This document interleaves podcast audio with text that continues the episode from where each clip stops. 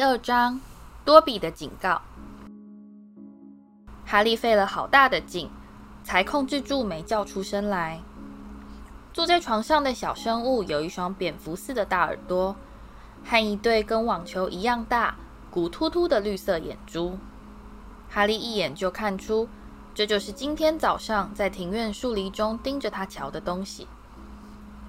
就在他们互相对望时，哈利听到楼下传来达利的声音：“梅森太太，梅森先生，请问我有这份荣幸为你们拿外套吗？”那个生物从床上滑下来，深深举了一个躬，以至于他那又细又长的鼻子几乎都快碰到地板了。哈利注意到，他穿着一个看起来像是旧枕头套的东西，旁边开了四个缺口，让他的四肢伸出来。呃，哈喽，哈利紧张地说：“哈利波特。”那个生物的嗓门又高又尖。哈利确定楼下一定可以听得见。多比早就想要来见你了，先生，这是多么荣幸啊！谢谢谢你，哈利说，沿着墙壁慢慢挪到书桌前，坐到黑美旁边的椅子上。他现在正蜷缩在他的大笼子里面熟睡。他想要问你是什么东西，但想想却觉得这听起来很不礼貌。于是他改而问道：“你是谁？”多比先生，只是多比，家庭小精灵多比。那个生物说：“哦，是吗？”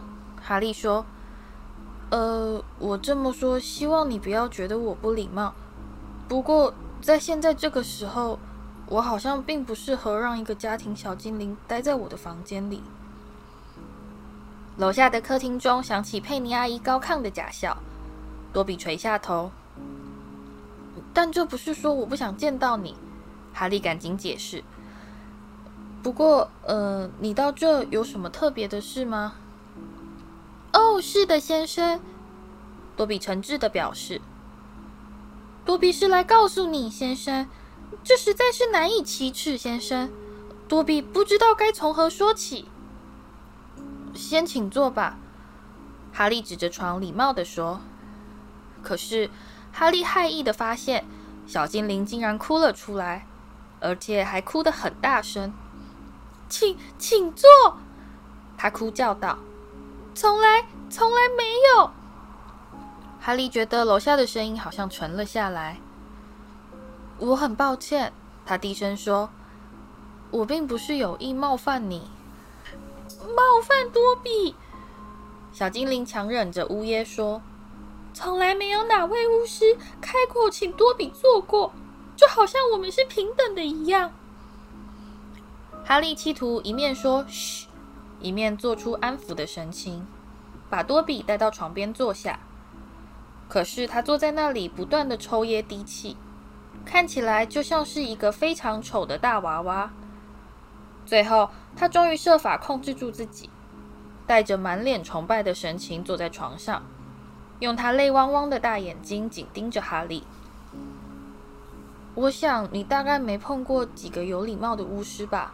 哈利说，想要让多比心情变得好一些。多比摇摇头，然后在毫无预警的情况下，他突然跳起来，激烈的用头猛撞窗户。嘴里还连连狂吼：“坏多比，坏多比！”不要！你这是在做什么？哈利嘘声说，扑过去把多比抓回床上。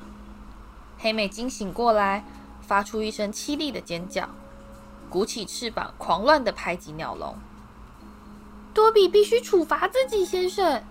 小精灵说：“现在他已经把自己撞成了轻微的斗鸡眼。”多比差点就说他家的坏话了，先生。他家，多比伺候的巫师家庭，先生。多比是一个家庭小精灵，必须永远伺候一栋房子和一个家庭。他们知道你在这里吗？哈利好奇地问道。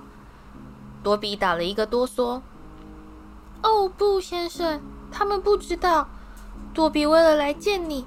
回去以后就得用最严厉的手段来处罚自己，先生。多比为了这件事，必须把自己的耳朵关进烤箱里去。要是被他们发现的话，先生。可是你要是把耳朵关进烤箱的话，难道他们不会觉得很奇怪吗？多比相当怀疑，先生。多比总是会因为某件事必须处罚自己，先生。他们让多比自己进行，先生。有时候他们还会提醒我进行额外的处罚。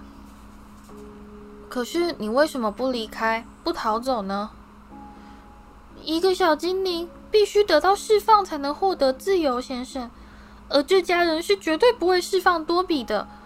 多比会永远伺候这家人，一直到死为止，先生。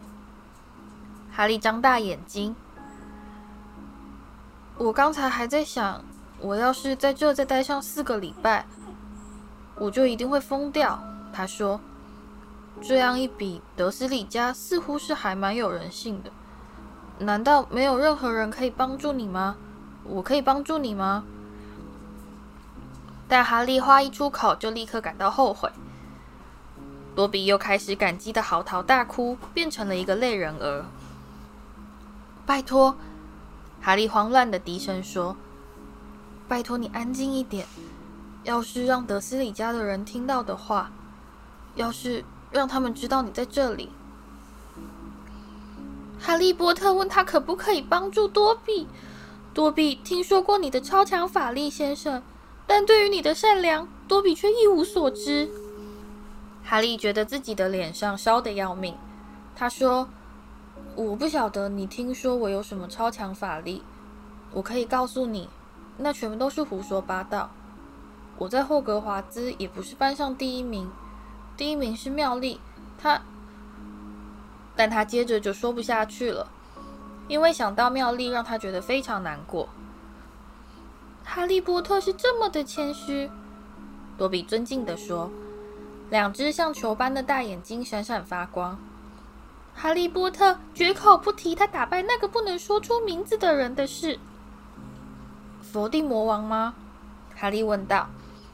多比用手捂住他像蝙蝠似的耳朵，呻吟着说：“啊，不要说出那个名字，先生，拜托不要说出那个名字。”对不起，哈利连忙道歉。我知道有很多人都不喜欢听到他的名字。我的朋友荣恩。哈利又说不下去了，想到荣恩，同样也让他觉得非常难过。多比俯身望着哈利，他的眼睛大得像是两只探照灯。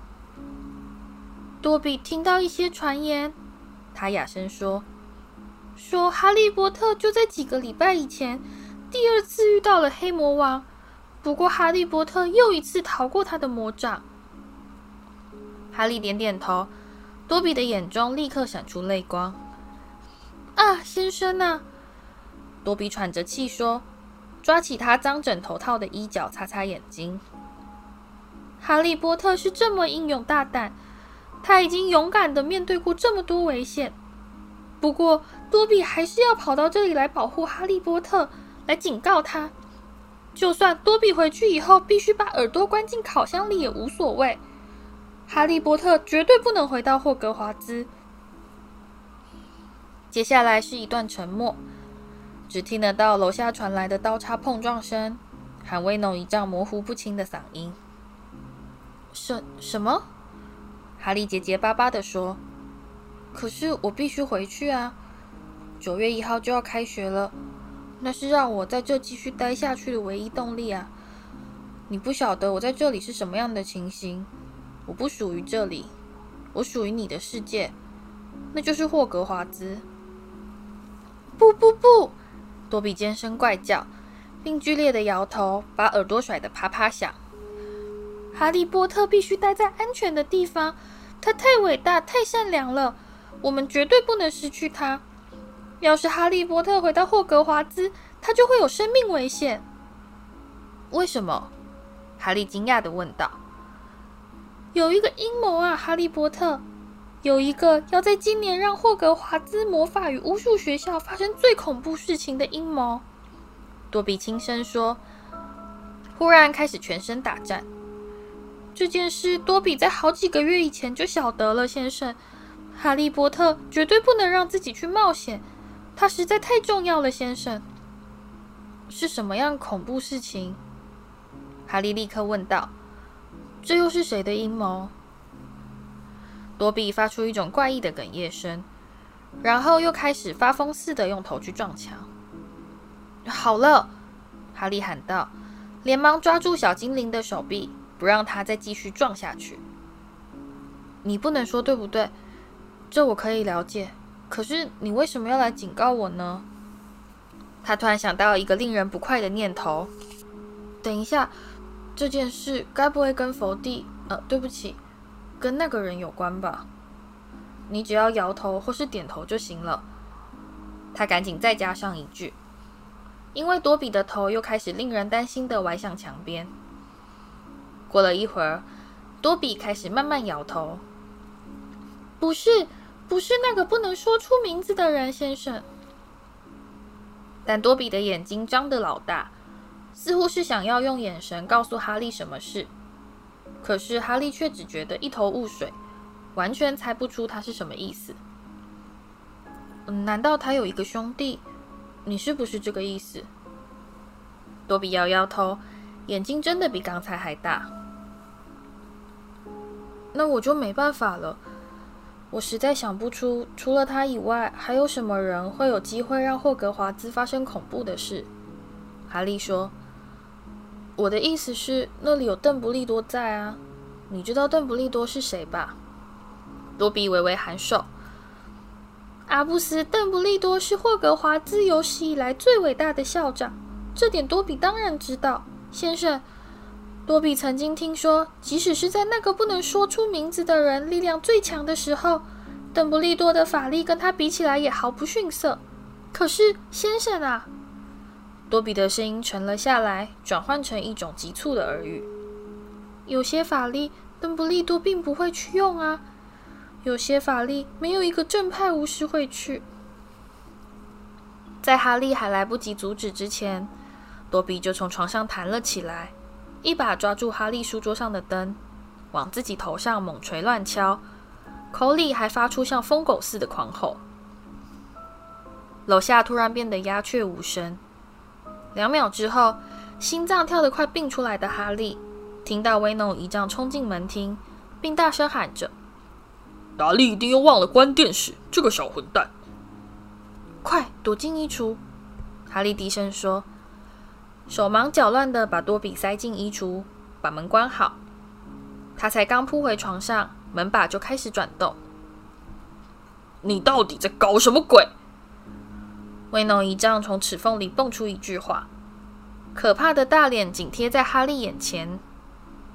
你毁了我日本高尔夫球手笑话的精彩笑点！你胆敢再发出半点声音，我就要让你过得生不如死，小子！他重重踏着脚走出房间，浑身发抖的哈利把多比从衣橱里放出来。看到这里是什么样的情形吗？他说。知道我为什么一定要回霍格华兹了吧？那里是我唯一，嗯，唯一觉得自己有朋友的地方。朋友会连一封信都懒得写吗？多比狡黠地问道。我想他们大概是……等一下，哈利皱起眉头。你怎么会晓得我的朋友没有写信给我？多比不安地挪动双脚。哈利波特一定不能生多比的气，多比这么做完全是好意。是你拦下我的信吗？多比全都放在这，先生。小精灵说，他敏捷地推到哈利抓不到的地方，从他穿的枕头套里面掏出厚厚一大叠信。哈利可以认出妙丽端正漂亮的字迹，荣恩潦草的涂鸦。以及显然是出自霍格华兹猎场看守人海格笔下的鬼画符。多比抬起头来，担心地对哈利眨眨眼。哈利波特一定不能生气。多比是希望，要是哈利波特觉得他的朋友忘了他的话，哈利波特也许就不想回学校了，先生。哈利根本没在听，他扑过去想要把信抢过来，但多比却纵身一跳，逃到了他碰不到的角落。哈利波特会拿到这些信的，先生，只要他先对多比保证，说他不会回到霍格华兹。啊，先生，那是你绝对不能去面对的可怕险境呢。说你不会回去吧，先生？不，哈利生气地说：“把我朋友写的信交给我。”那么，哈利波特就逼得多比别无选择了。小精灵忧伤地说。在哈利还来不及移动之前，多比就冲到了卧室门前，拉开门，然后跳下楼梯。哈利感到嘴里发干，胃中翻搅，连忙跳下去追赶多比，并努力不发出任何声音。他跳下最后六级阶梯，像猫一般轻巧地落在门厅地毯上，东张西望地搜寻多比的身影。他听到客厅中传来威农一丈的声音。梅森先生，请你把那些美国水管工的笑话讲给佩妮听，她想听的要命呢。哈利沿着门厅跑进厨房，他才瞥一眼，就感到自己的胃好像突然消失了。佩妮阿姨今晚精心制作的甜点，那堆像山一样的鲜奶油和用糖做成的紫罗兰，正漂浮在靠近天花板的地方。而多比俯蹲在厨房角落的一个碗橱上面。不要，哈利沉声说：“拜托，他们会杀了我。”哈利波特必须说他不会回到学校。多比，拜托，说啊，先生，我办不到。多比抛给他一个悲剧式的神情。那么多比就只好这么做了，先生。我这完全是为了哈利波特好啊！甜点摔落到地板上，发出令人心跳停止的碎裂声。盘子撞得粉碎，奶油溅到了窗户和墙上。而在一声像挥鞭似的噼啪声之后，连多比也失去了踪影。餐厅响起一阵凄厉的尖叫。威农姨丈立刻冲进厨房。发现哈利吓得杵在那里不能动弹，从头到脚沾满了佩妮阿姨的甜点残骸。在一开始，威农姨丈显然还想要设法遮掩，只是我们的外甥啦，脑筋不太正常，非常怕生，看到陌生人就特别容易发作，所以我们就让他待在楼上。他连哄带骗的把吓傻的梅森夫妇赶回餐厅，再抛下一句狠话。说，在梅森夫妇离开之后，就要活剥哈利的皮，叫哈利求生不得，求死不能。最后还递给哈利一根拖把。佩妮阿姨于是从冷冻库中挖了一些冰淇淋出来，而人在抖个不停的哈利开始动手把厨房清理干净。如果不是那只猫头鹰，威农姨丈原本还有可能谈成这笔交易。在佩妮阿姨分送餐后薄荷糖的时候，一只大猴面鸮冷不防地从餐厅窗户飞了进来，把一封信扔到梅森太太的头顶上，然后就飞了出去。梅森太太吓得尖声怪叫，没命似的逃到屋外，嘴里还嚷着说自己倒霉碰了一群神经病。梅森先生只多逗留了一会儿。解释说，任何大小种类的鸟儿都可以让他太太吓得半死，并质问他们是不是故意拿这来开玩笑。哈利站在厨房中，用拖把撑住发软的身躯，望着威诺一丈怒冲冲地朝他走来，小眼中闪耀着恶魔似的光芒。你看，他发出凶狠的嘶声，手里挥舞着猫头鹰送来的信。快，看看这封信。哈利接过信，信中并没有对他的生日祝福。亲爱的波特先生，据我们所接获的情报显示，在今晚九点十二分，有人在你居住的地方使用了一个飞行咒。如你所知，未成年巫师禁止在校外施展法术，因此你若是再度使用魔法，将可能导致你被学校开除学籍。根据一八七五年制定的《未成年魔法使用合理限制法规》第三条。我们同时也在此提醒您，根据华勒克国际联盟的保密法令第三条，任何有可能被非魔法社会成员注意到的魔法行动，在法律上皆属于非常严重的罪行。祝您假期愉快。你诚挚的马法达·霍克克，魔法部魔法滥用局。哈利抬起头来，屏住气息。你并没有告诉我们。你不能在校外使用魔法，威农一丈说，眼睛里跳动着一丝疯狂的光芒。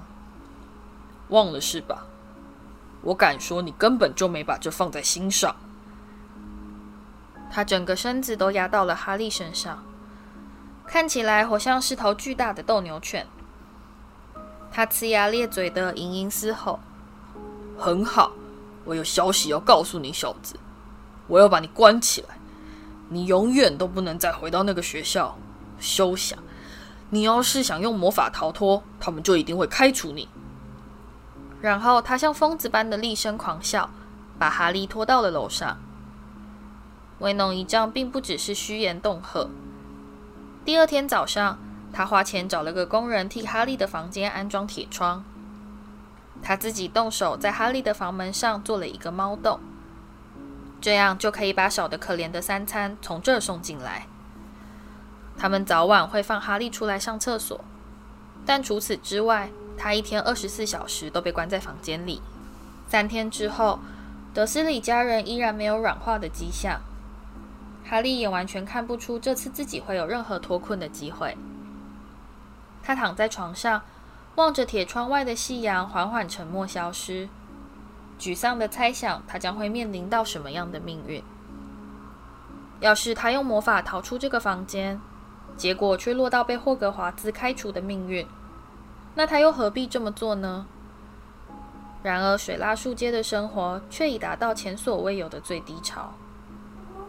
现在，德斯里家人已经晓得，他们不用再担心第二天醒来时会发现自己变成了一只大蝙蝠。因此，他也失去了唯一的武器。多比或许真的是救哈利避开了霍格华兹的恐怖阴谋，但照目前情况看来，他可能就这样被活活饿死。猫洞发出咔嗒咔嗒的声音，然后佩妮阿姨的手出现在洞口，把一碗清汤推进房间。饿得肚子发疼的哈利立刻从床上跳下来，抓起汤碗。汤冷得跟冰似的，但他却一口气喝掉了半碗。然后他走到黑美的鸟笼前，把碗底湿哒哒的蔬菜倒入他空空的食盘。他捧起羽毛，抛给他一个嫌恶的神情：“你最好不要觉得这个恶心。我们现在只有这些东西可以吃了。”哈利严肃地表示。他把空碗放到猫洞前的地板上。再重新躺回床上，不知怎的，他觉得肚子甚至比喝汤前更饿了。如果他在四个礼拜之后还能活着的话，那么当大家发现他没回到霍格华兹时，会有什么反应呢？他们会不会派人过来看看他为什么没回学校上课？他们有办法让德斯里家的人放他走吗？房间变得越来越黑。早已精疲力竭的哈利，肚子饿得咕噜咕噜响，脑中不断绕着同样的问题打转，并逐渐陷入不安的睡梦中。他梦到自己被关进动物园公开展览，笼子前挂了一个写着“未成年巫师”的牌子，人们挤在栅栏前，瞪大眼睛紧盯着他看，而他却饿得两眼发黑，虚弱地躺在稻草床上。他在人群中看到多比的面孔，于是大声求救，但多比却只喊了一声：“哈利波特在这里非常安全，先生。”就立刻消失不见。然后德斯里家人突然出现，达利用力摇动笼子栅栏，并不断嘲笑他。“住手！”哈利喃喃说道。栅栏摇晃的嘎嘎声震得他脑袋发疼。“别来烦我！”停下来！我要睡觉。他张开眼睛，月光透过铁窗的栅栏洒落下来。某个人正站在窗外盯着他看。一个有着满脸雀斑、鲜艳红发和细长鼻子的人，荣恩·卫斯理出现在哈利的窗外。